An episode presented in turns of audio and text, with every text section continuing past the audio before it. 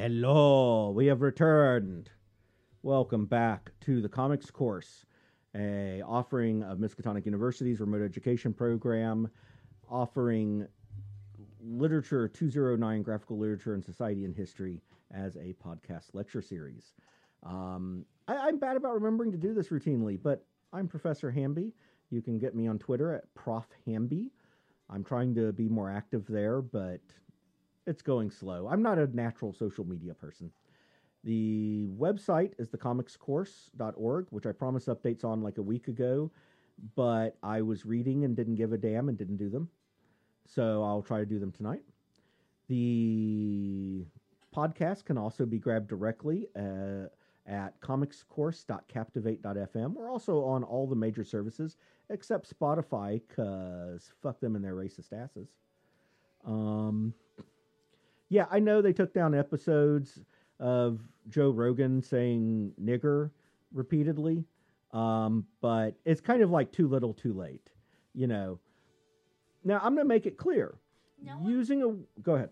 them taking it down after their money is being threatened doesn't mean anything. And episodes across years. I mean, where they just where they thought it was fine until their until money was threatened and people threatened to delete the app and stuff, and then they were willing to do it. And let's be clear, he was not using this to talk about the nature of the word or how it's been used. He was using it because he thought it was funny. Which it isn't. No, it's it's a pejorative term that has got a very specific history. And while I'm a big proponent of the idea that ideas are problems, not words, the simple fact is that word is tainted by how it's been used so much. And yes, when Redd Foxx uses it, when Eddie Murphy used it, um, it, it was used for comical effect. When rappers like Ice T used it, it was used to create a specific effect. A white guy sitting there saying, Those niggers, well, it's not the same. It's- Yeah, matters. At its absolute best, it's in poor taste, and it's probably at least a bit racist itself. which it was. Right. Now, note, I am using the term here because it was used. It's, it's a point of discussion. Um, I, I would never use it like he did. Uh, in fact, I think the only way I can foresee myself using it on the show is if we cover books like Incognito, where it is used in the story, um, and we need to talk about the context of that. Uh, b- but it's not a word that I think has a place in uh, normal discourse, at least for white people to use. Um, now, I will say that I have had close associates who were African American, and when I was young, you know, we, oh god, I remember being a kid and listening to Eddie Murphy's Raw, and he would, you know, use the word, and it was hilarious, and I'd use the word with my friends, but they knew me, and we had a close social relationship. I would never randomly walk down the street and say to you know uh, uh, a black passerby and go, "Hey, what's up, nigger?" I mean, that would earn me a beating, Uh huh. and justifiably so. Um, so context matters. It matters a lot. Uh, and you know, e- even though I used it with my friends, we were also kids. I mean, as an adult with black friends, I probably would not use it. So anyway, uh, if our talk right there about social justice and you know the power of the N word and all that is kind of a big deal for you, um, you're either going to love or hate the rest of our episode. So I, I didn't introduce her, but she's already spoken. Say hello, Rowan. Oh hi. Um, she's happy because her iPad is actually charging, because my gimpy weird workaround is actually working for it, and she's like, "That's magic." You really do hate it when I come up with solutions like that, don't you?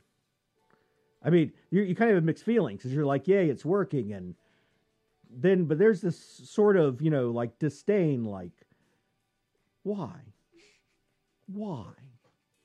And I can see it in your eyes. You see nothing in my eyes. I see your soul. I don't have one. It's just eyes. Well, you do technically. It's in a box over there. You really should pay more attention to the papers you sign. Anyway, speaking of signing papers and taking your soul, Which means I don't have one if you took it. well, you do. It's just on layaway. Um, we're going to talk about Holocaust stories because we talked about uh, Mouse last week, and I intended for a midweek episode. But you know, midweek episodes only happen uh, if I get around to them, and I didn't get around to it last week, so we're going to do it now. And we're going to talk about other graphic novels related to the Holocaust, and that might be of interest to people. You're And- gonna make us sad again. I'm going to try not to make you too sad, but we are talking about the Holocaust, which isn't exactly a lively, happy, chippy topic where we dance around in the tulips with bare feet and go, I wonder why. Because it's the freaking Holocaust. That's why. And it's horrible. Oh my God. Um, now, but part of why we're talking about this is that there are people who are Holocaust deniers. And that comes up in the course of this. Imagine just denying history. Right. And, and their arguments are rubbish. Uh, so the first one we're going to talk about is For Justice, the Serge and Beate Klarsfeld story. Now, Serge Klarsfeld um, was a child during World War II and the Holocaust, uh, French, I believe, and he and his wife Kate, Kate Beate Beate. I keep wanting to call her Kate. Kate Klarsfeld. I like alliteration too much, but it's Beate. Uh, Serge and Beate became known as Nazi hunters. They tracked down Nazis, some of whom became officials in the new uh, German regime post World War II, because even though they'd been Nazis, they knew what needed to be done to run the country. Um, some of them were hiding in places like Argentina, and they basically made a career of trying to gain acknowledgement for things that happened, as well as extradite and prosecute Nazis when they were found in hiding. Now, there's been some controversy. You know, they did things like yell out uh, uh, in assemblies and get arrested um, for German politicians who had served the Nazis. It turned out that they took money from the Eastern German Stasi, basically secret police, to help destabilize things, uh, which they did not see as a conflict because even though Eastern Germany was associated with Russia and it was the middle of the Cold War, they felt like getting justice for the Jewish people was more important and not letting these hypocrites hide. Which I think is fair. Right. Um, interesting characters. I do think the book glosses over some of the complexity of some of the things they've done. Um, it, it is definitely meant to be a positive story about them, and I suspect they may have had some editorial control over it. But still, their lives are fascinating, and their work was noble, and, and far more to it than just being Nazi hunters. A phrase which, by the way, Serge Klarsfeld has said he was never personally very comfortable with. Um, but they've done a lot. Uh, uh, getting acknowledgement. They've published a book of all the names they could find of people that died in the Holocaust, uh, all kinds of stuff. So, fascinating figures, worth reading about for their political involvement with the repercussions of the Holocaust in the decades after World War II. And for the Holocaust deniers, they're not upset because of parking tickets. The Holocaust happened. Get the fuck over it. Now, this gentleman, Michel Kichka, he wrote a book called Second Generation The Things I Didn't Tell My Father. Michel Kichka is interesting. He's a cartoonist. He was born and grew up post World War II. He is not a Holocaust survivor in any way, shape, or form. However, his father, Henry Kichka, was. In fact, Henry Kichka was a very, very well known uh, activist in the Jewish community post World War II. He was the only person from his family to survive the concentration camps. I believe he was uh, in Auschwitz. He was so well known. That guy we just talked about, Sergei Klarsfeld, he wrote the introduction to Henry Kichka's autobiography. So I mean, we're talking. ab- uh, he was an educator who went out to educate people about the Holocaust and what happened. And this book takes a fascinating angle. I mean, of course, things about the Holocaust come up, but he feels like he lived his entire life in his father's shadow. His father had this huge role in educating people about the Holocaust and fighting for recognition. And he's like, I'm just this cartoonist kid. You know, something happens like, oh, you know, I had a bad day at school. And, you know, my dad's like, you try being in you know, Auschwitz. You try having. I had nothing but bad days. I mean, and it was. He looked up to his father. He loved his father, but it also made it difficult being that second generation and feeling like nothing you feel or experience is as important as what your parents did. Mm-hmm. Um, and, and again, that's a story we don't talk about within the Holocaust, and it's one of the reasons I love uh, the power of memoirs in graphic literature when cartoonists tell these stories of their own lives. Because, I mean, if you sit down and you Google or you go to Wikipedia, you can read lots about the Holocaust.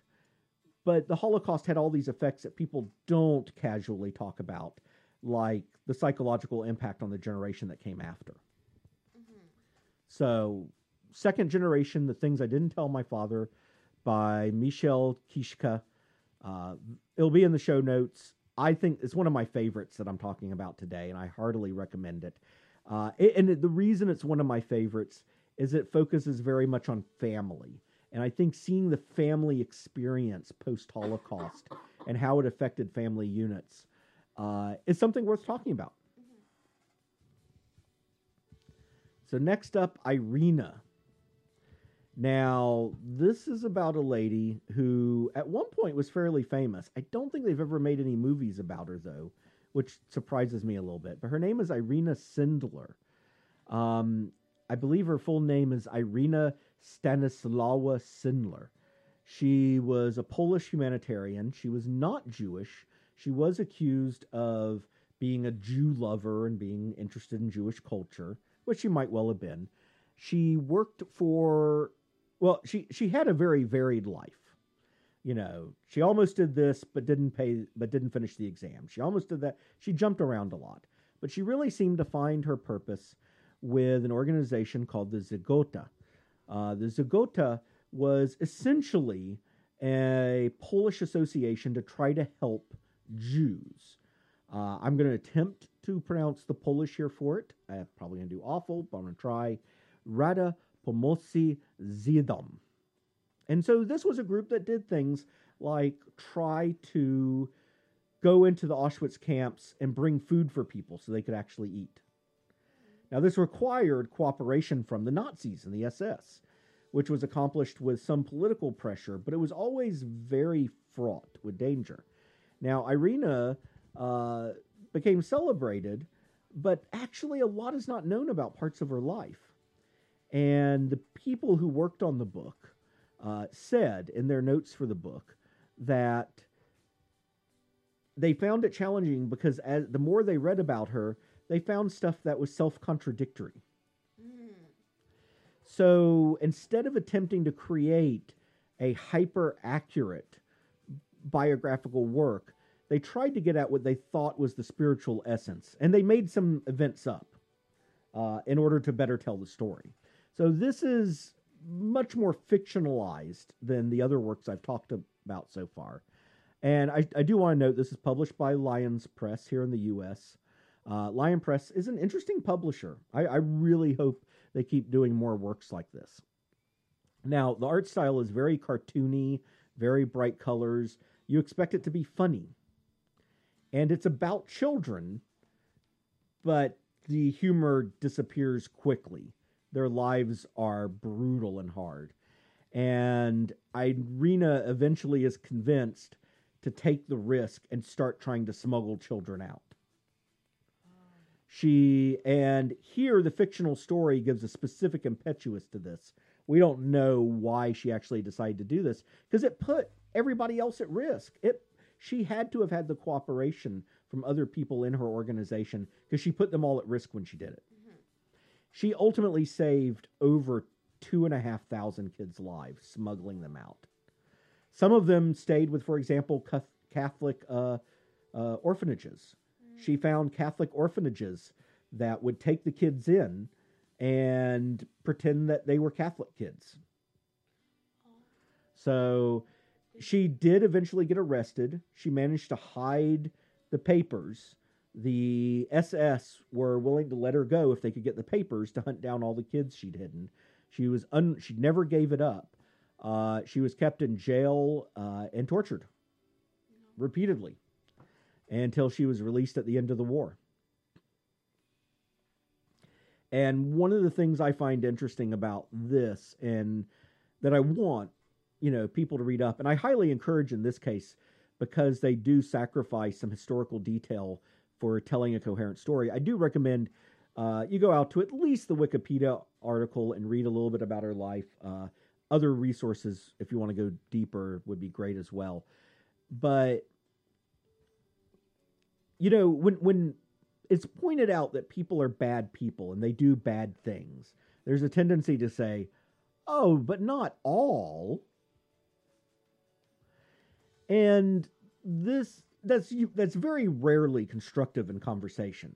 When you have the vast majority of the people doing horrible things, saying, "Well, a few of them aren't like that," doesn't really help the conversation in a meaningful way, right? Mm-hmm. In fact, it usually prevents it from going forward.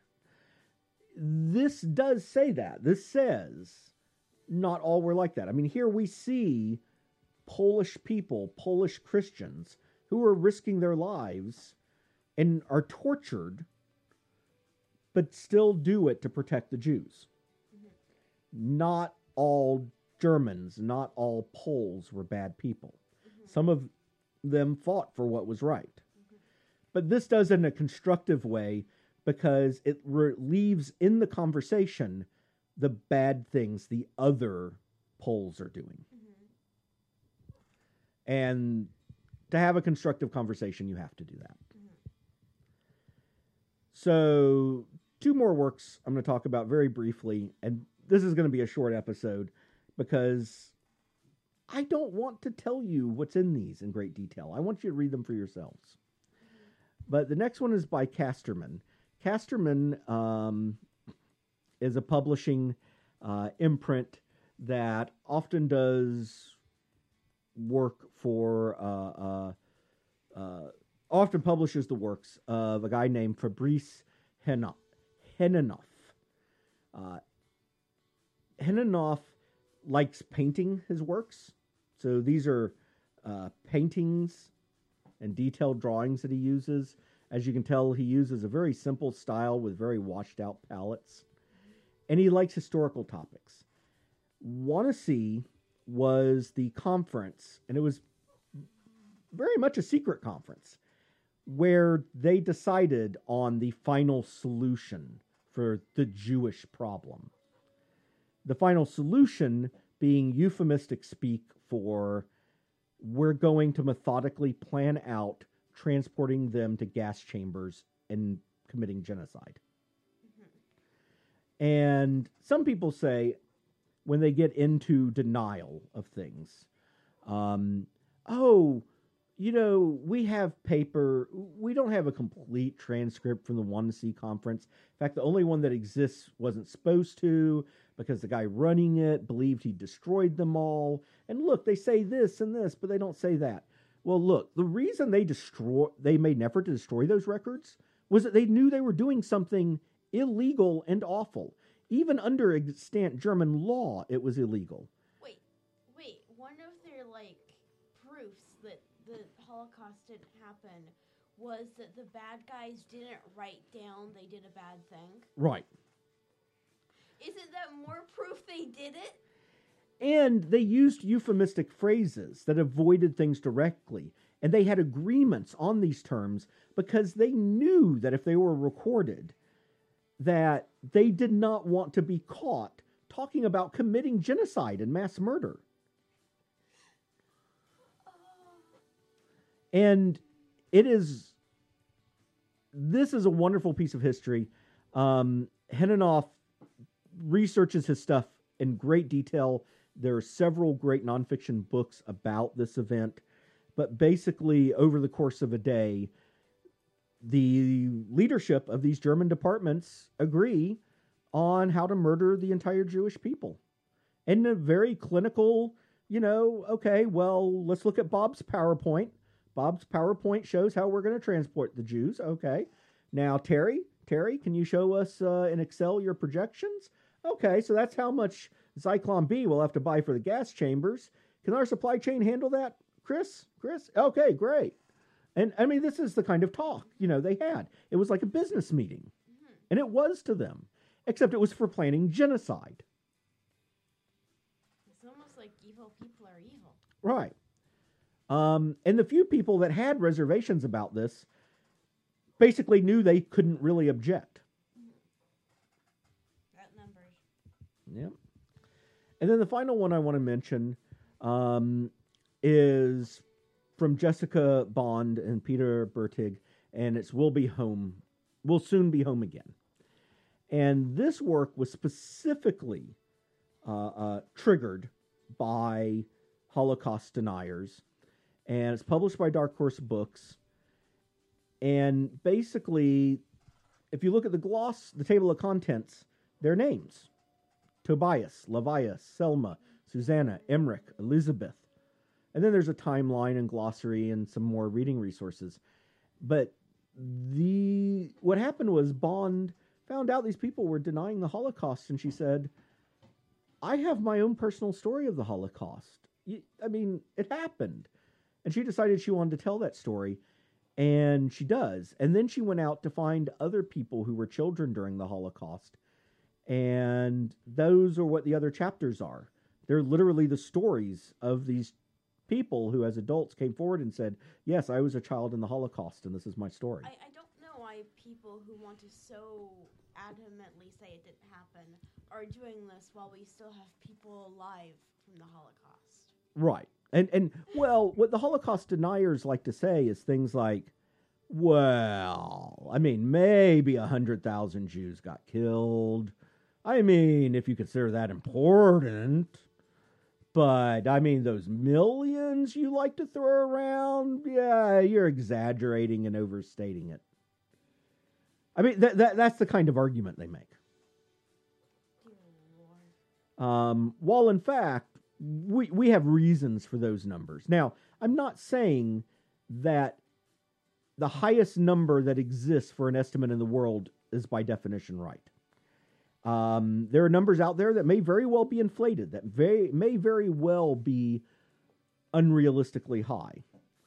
Um, however, if I were to look at one specific number and say, I think that's too high, I would do my own research into their primary sources to see where it came from rather than be immediately dismissive. And considering that we're talking about an attempt at genocide, which was real, I sure as heck would be careful and, and attempt to be very kind in how I point out my disagreement about the number. the number doesn't matter. Genocide was attempted. And well, I mean, the numbers do matter because of how many lives were lost. I mean, the impact matters. But you can tell by the way people stage these arguments. Four and a half billion. Yeah, right. I mean, a hundred thousand Jews are dead, whatever. I mean, w- w- when they say things like that, you can tell A, they're just trying to troll. And B, they want it to be insignificant. They're being dismissive because that furthers their socio political goal of that they're neo Nazis. Mhm. And they may not think of themselves as neo Nazis, but congrats. If you're a Holocaust denier, you're a neo Nazi. Um, and by the same token, if you claim the Rwandan genocide didn't happen, if you claim the Serbian genocides didn't happen, you're a bad person for those reasons too. Sorry, that's just how it is. Yeah.